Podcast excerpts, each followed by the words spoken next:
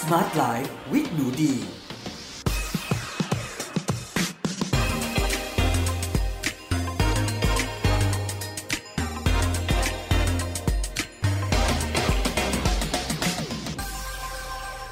สวัสดีค่ะ ยินดีต้อนรับเข้าสู่ Med Listening Podcast ในรายการ Smart Life with หนูดี กับดิฉัน หนูดีวนิสาเรส แล้ววันนี้เราอยู่กันที่ episode ที่ 38 ในหัวข้อ แต่งงานยุคใหม่สไตล์หนีตามกัน หรือ elopement wedding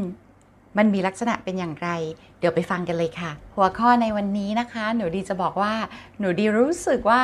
ไม่พูดถึงไม่ได้แล้วเนาะเพราะว่าในปีนี้นะคะ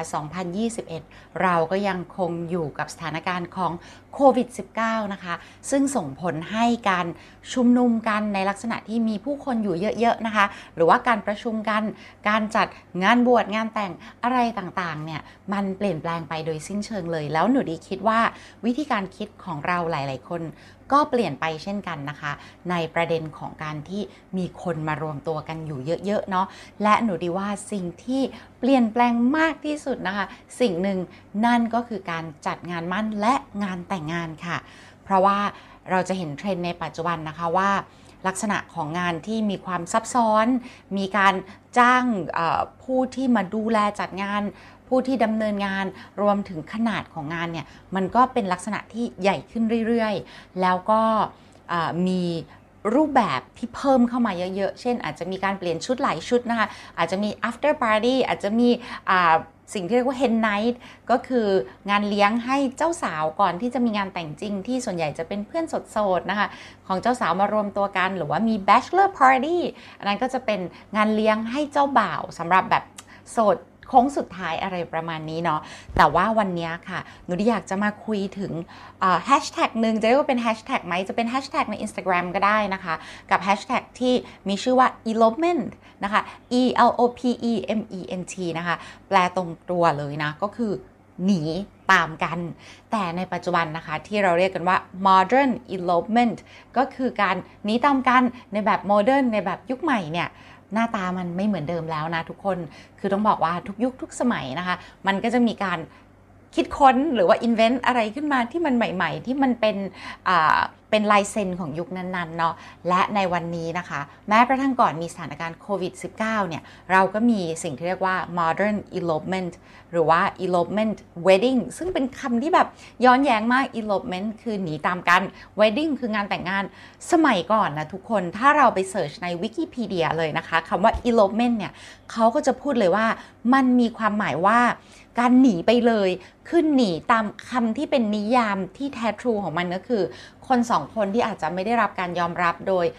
บิดามารดาของทั้งสองฝ่าย แต่เขาอยากที่จะใช้ชีวิตคู่อยู่ด้วยกันเนี่ยเขาจะหนีตามกันไปเลย และไม่กลับมาที่เดิมเลย หรือถ้ากลับมาเนี่ยก็ต้องมีการมาบอกพ่อแม่ขอโทษขอขมา ถ้าเป็นในเมืองไทยก็อาจจะต้องมีพานทูบเทียนแพรมา ขอขมาแล้วหลาย ๆ ครั้งก็จะกลับมาพร้อมกับลูกนะคะ ซึ่งก็คือหลานนั่นแหละในในในมุมของพ่อแม่ที่เขาแบบเราหนีตามกันไปเนาะเอาหลานกลับมาขอขมาด้วยนะคะ ส่วนใหญ่ผู้ใหญ่ก็จะ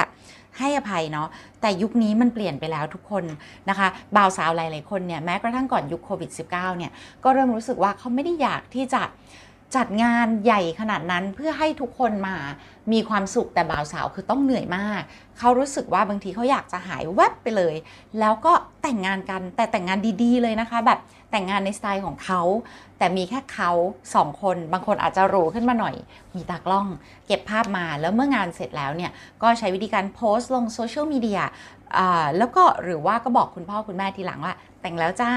นะคะ มีบางคนเนี่ยแต่งกันในรูปแบบเนี่ยเป็นปีๆเลยนะคะ กว่าที่คุณพ่อคุณแม่จะมาทราบในภายหลังส่วนใหญ่จะเกิดขึ้นกับชาวตะวันตกเนาะเพราะฉะนั้นนะคะ เดี๋ยววันนี้เราจะมา break down กันว่า elopement wedding หรือว่าแต่งงานยุคใหม่สไตล์หนีตามกันนั้น มันมีลักษณะยังไง แล้วมันทำได้จริงไหม แล้วคนใกล้ตัวเขาโกรธหรือเปล่าเนาะมามาลง detail ลงรายละเอียดกันดีกว่าค่ะ จะบอกว่าวันนี้นะคะ หนูดีมี reference หนังสือด้วยนะคะ ซึ่งเป็นหนังสือที่อยู่ในคอลเลกชันส่วนตัวของหนูดีนะคะ เป็นภาษาอังกฤษค่ะ มีชื่อว่า practical wedding นะคะ เขียนโดยคุณ Meg Keen นะคะ ก็คือ M E G K E E N E นะคะ อันเนี้ยเขาจะพูดถึงว่าการจัดงานแต่งงานในลักษณะที่มันไม่พรุงพรังไม่เยอะไม่เวอร์ไม่อะไรใดๆทั้งสิ้นหนูดีก็ซื้อมาเก็บอ่านสักพักแล้วนะคะ ก็ไม่ได้ยังไม่ได้มีการจัดงานแต่งงานเกิดขึ้นนะคะสำหรับหนูดีเนาะแต่ว่าจะบอกว่าถ้าวันหนึ่งหนูดีจัดก็คงจะออกมาในลักษณะที่ที่เรียบง่ายมากๆ ก็เดี๋ยวจะดูว่ามันจะเรียบง่ายไปได้ถึงจุดไหนนะคะ แต่ว่าสำหรับเล่มนี้ดีก็อ่านมาสักนิดนึงก็รู้สึกว่ามันก็ยังมันก็ยังพรุงพรังอยู่ดีแหละ แต่ใด ๆก็ตามมันจะมีบทหนึ่งที่พูดถึง elopement wedding ในหนังสือเลยค่ะ ซึ่งมันก็สิ่งที่เขาพูดถึงมันน่าสนใจมากๆเลยทุกคน อันนี้นะคะก็จะอยู่ในบทที่ชื่อว่าเป็นส่วนหนึ่งของบทเนาะมีชื่อว่า the elopement ซึ่งเขาก็พูดว่า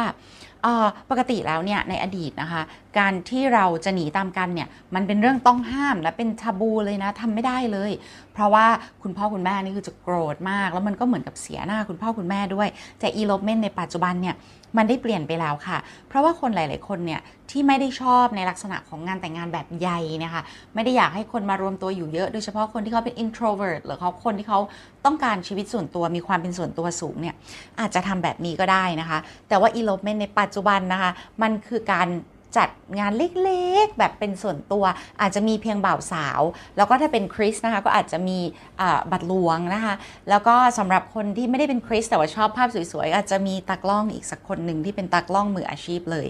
นะคะ ทีนี้เนี่ยเขาผู้เขียนเขาก็บอกว่าถ้าเธอเลือกที่จะจัดแบบ elopement เนี่ย เธอโยนหนังสือฉันทิ้งไปได้เลย เธอก็จองตั๋วหรือว่าขับรถนะคะ หรือจะจัดแค่ในเขตในเมืองของเธอก็ได้ แล้วเธอก็แล้วแต่เลยจะไปโบสถ์จะไปอะไรก็แล้วแต่ มีแค่เธอ แล้วก็อาจจะสั่งชุดออนไลน์ หรือสั่งตัดชุด อันนี้ก็ไม่มีกฎเลย เอาจริงๆเขาบอกว่าพอมาถึงคำว่า elopement wedding เนี่ย มันไม่มีกฎอะไรเลยก็แล้วแต่คุณอย่างหนูดีคิดหนูดีคิดเองสมมตินะคะ ว่าหนูดีจะจัดเนี่ยเราก็ไม่ใช่คริสเราก็คงไม่ไปแต่งในโบสถ์เราคงไม่มีบัตรหลวง ตากล้องก็คงอยากจะมีนะ ถ้าอยากเก็บภาพสวยๆนะคะ หรือว่าบางคนก็อาจจะบอกว่าไม่เป็นไรเดี๋ยวฉันตั้งกล้องเลย ฉันมีกล้องอย่างดี ฉันมีรีโมทที่กดนะคะ แล้วก็หนูดีก็เห็นนะทุกคนตอนหนูดีไปเที่ยวก่อนโควิด -19 เนี่ยหนูดีได้ไปเที่ยวเวนิสนะคะที่อิตาลี ก็ไปแล้วก็ไปเช่าบ้านนอนอยู่คนเดียวนั่นแหละ ตอนเช้าก็ออกไปเดินเล่นแต่เช้าเลย เราก็เห็นบ่าวสาวเกาหลีนะตลกมากเลยนะคะ น่ารักมากๆ เขาก็ใส่ชุดเจ้าบ่าวเจ้าสาวเจ้าสาวนี่คือกระโปรงฟูฟ่องเลยนะ แล้วเขาก็ออกมาตั้งแต่ทัวร์คนจีนจะยังไม่ออกทัวร์คนจีนเนี่ยเขาจะออกประมาณ9ก้าโมงเช้านะคะ ก็เขาก็ตั้งกล้องเองมี รีโมทคอนโทรลเอง แล้วบ่าวสาวก็จัดท่าแล้วก็วิ่งไปในจุดที่ mark ไว้ วิ่งกลับมา clear กับกล้อง แล้วที่มันน่ารักมากขึ้นดิก็เห็นนะแบบเจ้าบ่าวก็ดูตั้งใจมากนะ เจ้าสาวก็แบบมีแบบตะโกนดุเล็กน้อยนะเธออย่างนั้นอย่างนี้สิก็เห็นเขาแบบว่ามีทุ่มเถียงกันเล็กน้อย แต่แบบน่ารักน่ารักตามสไตล์ตามสไตล์บ่าวสาวมือใหม่เนาะซึ่งเอาจริงๆมันมันได้ทุกอย่าง แต่คิดว่าคู่นั้นน่าจะเป็นพรีเวดดิ้งไม่น่าจะใช่ elopement นะคะ ทีนี้เนี่ยมันมันน่ารักตรงที่ว่า คุณจะทำอะไรยังไงก็ได้นะคะ แล้วก็บางคนเนี่ยก็จะมีเคสที่จริง ๆ แล้วมันต้องมีแต่บ่าวสาวถ้าเอาให้ตามคำนิยามเลยนะ แต่ก็จะมีเคสที่เขารู้สึกว่าบ่าวสาวรู้สึกว่าฉันโตมากับคุณแม่เลี้ยงเดี่ยวทั้งคู่ เราไม่สามารถจะให้คุณแม่ไม่อยู่ในงานแต่งงานแบบหนีตามกันได้เขาก็จัดสไตล์หนีตามกันเลย แต่ว่ามีแขกแค่สองคนก็คือคุณแม่ของทั้งสองฝ่ายนะคะ ไม่มีคุณพ่อเพราะว่า เขาโตมาแบบไม่มีคุณพ่อเนาะเพราะฉะนั้นจริง ๆ มันก็เป็นสไตล์คุณเลย คุณจะบอกฉันจะบินไปจังหวัดนั้นจังหวัดนี้บินไปทะเลบินไปภูเขาจะบินไปบาหลีบินไปญี่ปุ่น แล้วก็จัดงานที่เป็นงานจริง ๆ ในรูปแบบของตัวเองเลยอาจจะมีแม้กระทั่งมีสั่งอาหารนั่งกินเป็นโต๊ะ sit down dinner แต่มีแค่บ่าวสาว ก็ได้จะจัดเป็นมีแค่ทำบุญ แล้วก็ไปทำบุญเลี้ยงพระสองคนบ่าวสาว ก็ได้ คือจริง ๆ แล้วเนี่ยมันมีหลากหลายมาก ๆ แล้วหนูดีคิดว่าในยุคโควิด -19 เนี่ยค่ะ มันเป็นมันเป็นสถานการณ์ที่มันจัดงานชุมนุมคนจำนวนมากเนี่ยยากมากจริง ๆ เลยนะคะ เพราะฉะนั้นใครที่คิดจะฉลองเริ่มต้นชีวิตคู่ในเวลานี้ในยุคนี้ในวัยนี้เนี่ยจริง ๆ มันไม่มีกฎเกณฑ์แล้วค่ะ มันไม่ใช่ว่าอืม คุณทำอย่างนี้แล้วผิดผีผิดประเพณี เอาอย่างนี้ในหนังสือเล่มนี้มันน่าสนใจมาก practical wedding เขาได้พูดถึงประวัติศาสตร์ของงานแต่งงาน 100 ปีที่ผ่านมาในสหรัฐอเมริกา ที่เราคิดว่า เอ้ยงานแต่งมันต้องชุดขาวมันต้องตัดเค้กมันต้องจุดเทียนมันต้องนู่นนี่อัอันนี้ไม่ไม่ใช่นะคะ งานแต่งงานช่วงภายใน 100 ปีที่ผ่านมาเนี่ยมันไม่มีอะไรที่สามารถเรียกได้ว่าเป็นนอม หรือเป็นอะไรที่ถ้าไม่ทำแล้วผิดผีเลย เดี๋ยวมาดู ประวัติงานแต่งงาน 100 ปีที่ผ่านมานิดนึง ช่วง 100 เมื่อประมาณต้นของศตวรรษที่ผ่านมาเนี่ยค่ะการแต่งงานในสหรัฐอเมริกาเนี่ยที่จริงๆ เมืองไทยเราก็ไปก๊อปปี้มันเยอะมากเลยเนาะส่วนใหญ่แล้วจะแต่งในบ้านนะคะ เพราะว่าไม่ใช่ว่าทุกคนเนี่ยมี การสามารถที่จะใช้พื้นที่ในโบสถ์ได้ เพราะฉะนั้นงานแต่งที่เป็นนอมหรือเป็นมาตรฐานทั่วไปก็คือจะจัดในบ้านหรือในสวนของบ้านนะคะ แล้วก็เจ้าสาวไม่จำเป็นที่จะต้องถือดอกไม้ด้วยซ้ำในอดีตก็มักจะถือเป็นคัมภีร์ไบเบิลมากกว่านะคะ แล้วก็แหวนไม่จำเป็นต้องเป็นแหวนเพชรนะคะ ในอดีตจะเป็นแหวนอะไรก็ได้ค่ะ เป็นแหวนที่มีหินมีค่า ประเภทไหนก็ได้เลยนะคะ ไม่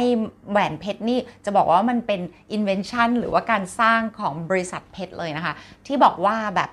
เพชรแทนค่ารักนิรันด์มันมันไม่ใช่ที่เป็นประเพณีที่ถ้าไม่ทำแล้วผิดผีนะทุกคนมันคือบริษัทเพชรทำ marketing ว่าเพชรแทนค่ารักนิรันด์เพราะว่าเพชรมันอยู่ได้นานนี่ค่ะมันก็เลยกลายเป็นว่าคนต้องไปขุดต้องไปเจาะต้องไปเอาเพชรขึ้นมาจากธรณี จากดินทำลายดินทำลายเขาทำลายอะไรหลาย ๆ อย่าง แม้กระทั่งทองก็เช่นกัน มันก็เกิดจากการทำลายทรัพยากรที่มันแอบอยู่ในดิน เราต้องขุดเจาะลงไป เพื่อเอามันขึ้นมา เพื่อความเชื่อความเข้าใจมันเป็นความเชื่อ มันไม่ใช่ความจริง ว่าเพชรแทนค่ารักนิรันด์สำหรับหนูดีคิดว่ารักนิรันด์ไม่มีอยู่จริง เพราะมนุษย์ก็ไม่นิรันด์อยู่แล้วนะคะ ทุกอย่างมันมันมีการเสื่อมสลายการเปลี่ยนแปลงอยู่ตลอดเวลานั่นก็คือความจริงแล้วก็มันเป็นกฎของธรรมชาติ แล้วมันก็คือคำสอนของศาสนาพุทธว่าทุกอย่างมันเปลี่ยนแปลงอยู่ตลอดเวลา เพราะฉะนั้นตัวดีเองส่วนตัวไม่เชื่อว่าเพชรจะแทนค่าความรักที่เป็นนิรันดร์ได้ แต่โอเค ถ้าคุณบอกมันเป็นการลงทุนโอเค อันนั้นอีกอีกประเด็นหนึ่งละไม่เกี่ยวกับความรักนะคะ แล้วส่วนตัวหนูดีก็มองว่าในการที่เราจะเริ่มต้นชีวิตคู่ เราควรเริ่มต้นชีวิตคู่แบบไม่ทำลายธรรมชาติไหมเราทำลายขุดเจาะลงไปในแผ่นดิน เพื่อเอาหินประเภทหนึ่งขึ้นมา แล้วบอกว่าหินนี้มีค่า โอเค คุณอยากทำอย่างนั้นได้ ไม่มีใครบอกว่าผิด แต่ในมุมมองของหนูดีเนี่ยหนูดีมองว่าหนูดีเสียได้ทรัพยากรธรรมชาติ เพชรก็ควรถูกเก็บอยู่ในดินนั่นแหละนะคะ ถ้ามนุษย์ไม่มีคำนิยาม หรือว่าค่านิยมอะไรแปลกๆเนี่ยเราก็จะไม่ขุดเจาะไม่ทำลายทรัพยากร เพียงเพื่อเอามาสนองค่านิยมของมนุษย์ ซึ่งในที่สุดแล้วเนี่ยเราทำลายแผ่นดินแผ่นน้ำอากาศขนาดนี้ทำลายป่าขนาดนี้เนี่ยในที่สุดทรัพยากรก็จะ สูญหายไปป่าถูกทำลายอะไรถูกทำลายในที่สุดอารยธรรมมนุษย์ที่เราเห็นว่ามีคุณค่านักหนา ก็ต้องล่มสลายตามไปด้วยนะคะ เพราะฉะนั้นสำหรับหนูดีมองว่ายุคนี้แล้วเนาะประหยัดได้ประหยัด เพชรไม่จำเป็นหรอกค่ะ ทองไม่จำเป็นก็ได้นะคะ งานแต่งใหญ่ ๆ ก็ไม่จำเป็น เพราะถ้าเป็นการรวมตัวของคนจำนวนมาก แล้วต้องเสี่ยงโรคระบาดโรคติดต่อ รวมถึงต้องเอาเงินไปตำน้ำพริกละลายแม่น้ำมันอาจจะไม่จำเป็นแล้วไหมในโลกยุคนี้ อีกอย่างเราก็อาจจะไม่ควรคาดหวังซองด้วยซ้ำเพราะว่ามันคืองานแต่งของเรา ถ้าเราอยากที่จะมีความสุขในงานแต่งงานจริง ๆ เราเป็นคนจ่ายเองทั้งหมดมันอาจจะดีไหมนะคะ รวมถึงเราเข้าใจหนูดีก็เข้าใจนะว่าบางทีคนที่เขารักเราเขาอยากจะแสดงออกว่าเขาแสดงความยินดีกับเราในรูปการให้สิ่งของเป็นของขวัญวันแต่ง หรือให้เงิน แต่ในยุคที่ทรัพยากรมันเริ่มมันเริ่มวิกฤตแล้วเนี่ยเราอาจจะได้ของขวัญสมมุตินะคะ เกินจำเป็นไหมที่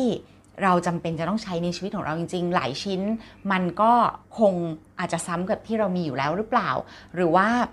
ในต่างประเทศเนี่ยเขาจะมีการให้ register ที่ห้างสรรพสินค้าหรือที่ใดที่หนึ่งว่า โอเค ฉันอยากได้จานชามชุดนี้ชุดนี้ ฉันอยากได้ของใช้ในบ้านอย่างนี้ แขกก็อาจจะเอาเงินเนี่ยไปใส่ในที่เป็น guest register อย่างนั้นก็ได้นะคะ ว่าโอ้เพื่อให้ sure เลยว่าเงินที่มอบไปให้เนี่ยมันไปถึงสิ่งที่บ่าวสาวจะได้ใช้จริงๆ ไม่ใช่แบบสูญเสียไปเปล่าๆเนาะแต่ว่าในยุคนี้ก็ไม่มีกฎเช่นกันว่า โอ้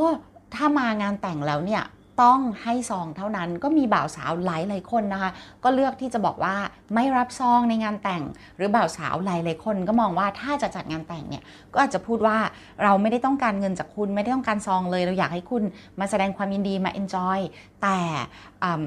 ให้เปลี่ยนเงินนั้นเป็นการบริจาคไปในมูลนิธิที่เราเนี่ยเห็นพ้องต้องการยกตัวอย่างเช่น มูลนิธิที่จัดตั้งมาเพื่อการจัดทำสมาธิวิปัสสนา มูลนิธิที่จัดทำมาเพื่อเด็กอ่อนในสลัม มูลนิธิที่จัดทำมาเพื่อการปกป้องป่าไม้ที่เหลืออยู่น้อยในภาวในขั้นวิกฤตของประเทศไทย เช่นมูลนิธิคุณสืบนาคเสถียรคือมันสามารถทำได้หลายรูปแบบมาก ๆ เลย หรือแม้กระทั่งคุณจะเลือกจัดงานในสไตล์หนีตามกันเนอะคือ elopement wedding ไปถ่ายรูปสวยๆ ในทะเลป่าเขาตามใจคุณ แล้วค่อยกลับมาเจอเพื่อนๆ แล้วนัดกินอาหารกันเป็นการเฉลิมฉลองโดยที่ไม่จำเป็นต้องแบบงานแต่งงานทุกอย่างต้องอยู่ในงานเดียวกัน หนูที่อยากจะให้ทุกคนเนี่ย ถ้ามีโอกาสต้องเข้าไปใน Instagram นะคะ แล้วเ e ิร์ช hashtag ตรงคำว่า tax tag tax เนี่ย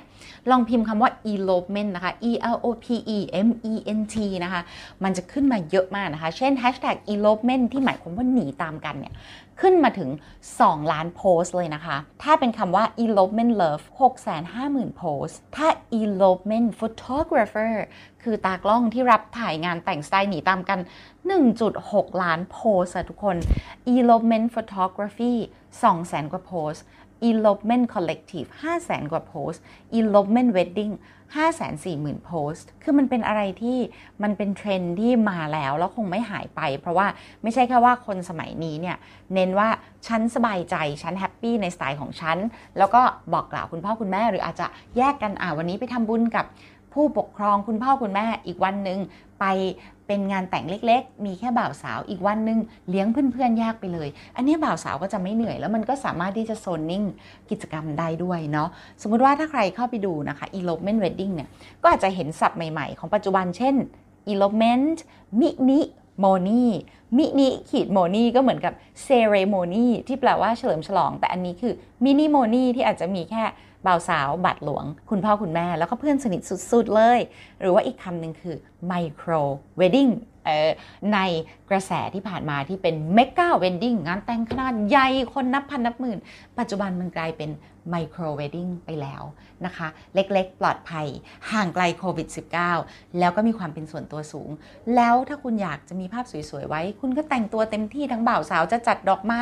จะสั่งอาหารอย่างดีก็ได้ แต่เรื่องจำนวนคนมันไม่มีกฎอะไรเลยนะคะ ที่มาบอกว่าคุณต้องทำ bigger is better ยิ่งใหญ่ยิ่งดีเนาะยุคสมัยเปลี่ยนไปแล้วค่ะนะคะ ประหยัดเงินไว้ได้ดีที่สุด หยุดการล้างผลาญทรัพยากรธรรมชาติผลานเข้าไปเพื่อจัดงานแต่งงานให้สะใจตัวเองในวันเดียว รู้สึกโอ้คำว่ามันเป็นครั้งเดียวในชีวิตเท่านั้น อันนี้ก็เป็นคำที่ถูกสร้างขึ้นใน marketing ของการทำการตลาดการจัดงานแต่งงานนะทุกคน อย่าลืมว่าในยุคที่ rate การหย่าร้างมันสูง การแต่งงานของคุณอาจจะไม่ใช่ครั้งเดียวในชีวิตก็ได้นะคะ อย่าให้ใครมาหลอกว่ามันคือครั้งเดียวในชีวิตเนาะก็เอาเป็นว่าอะไรที่ลดการทำลายล้างทรัพยากรธรรมชาติได้ ลดขยะได้ลดซะ อะไรที่ประหยัดเงินได้ประหยัดซะ ประหยัดไม่ได้หมายความว่าดูไม่ดีประหยัดอาจจะดูเรียบหรูของน้อยชิ้น และเป็นของที่ใช้ได้ ต่อไปอีกนานแสนนานก็ได้ อันนี้มันอยู่ที่ ความสามารถทางสมองของเราอยู่ที่การมีความคิดสร้างสรรค์ของเราอยู่ที่ความฉลาดในการเลือกของเรานะคะ ไม่จำเป็นต้องตำน้ำพริกละลายแม่น้ำไม่จำเป็นต้องโชว์หรูโชว์ฟุ่มเฟือย แต่ว่าเราสามารถที่จะมีงานแต่งที่ดูดีมีคุณภาพ และมันตอบโจทย์ชีวิตคู่ในการเริ่มต้นของเรา ตอบโจทย์สไตล์ของเรา และตอบโจทย์ในเรื่องของสถานการณ์ ภาวะโรคติดต่อโควิด -19 ในปัจจุบันนะคะ โอเคเลยค่ะ เป็นไอเดียนะคะสำหรับเพื่อนๆที่สนใจในแนวนี้นะคะ elopement wedding ค่ะ ลองไปดูเนาะแต่งงานยุคใหม่สไตล์หนีตามกัน แต่มันก็ไม่ได้หนีตามกันขนาดนั้น เพราะมันเป็น mood แบบ modern นะคะแบบใหม่ๆ เท่ๆ คูลๆ ก็เป็นอีกหนึ่งเทรนด์ที่อยากจะนำมาแชร์ เพราะคิดว่ามันเป็นหนึ่งในวิธีการใช้ชีวิตที่ฉลาดนั่นก็คือ เรามีสิทธิ์เลือกในสไตล์ของเราเอง โดยไม่จำเป็นต้องทำอะไรตามสิ่งที่สังคมบอก เพราะสังคมคือใครก็ไม่รู้เนาะเราคิดเองค่ะ ว่าอะไรเหมาะกับยุคปัจจุบัน เหมาะกับสถานการณ์ของทรัพยากรธรรมชาติที่เหลือน้อย เหมาะกับสถานการณ์ที่ทำมาหากินลำบาก เหมาะกับภาวะโรคระบาดในปัจจุบัน แล้วเราเลือกในสไตล์ของเราค่ะ โอเคเลยค่ะสำหรับวันนี้นะคะ สวัสดีค่ะ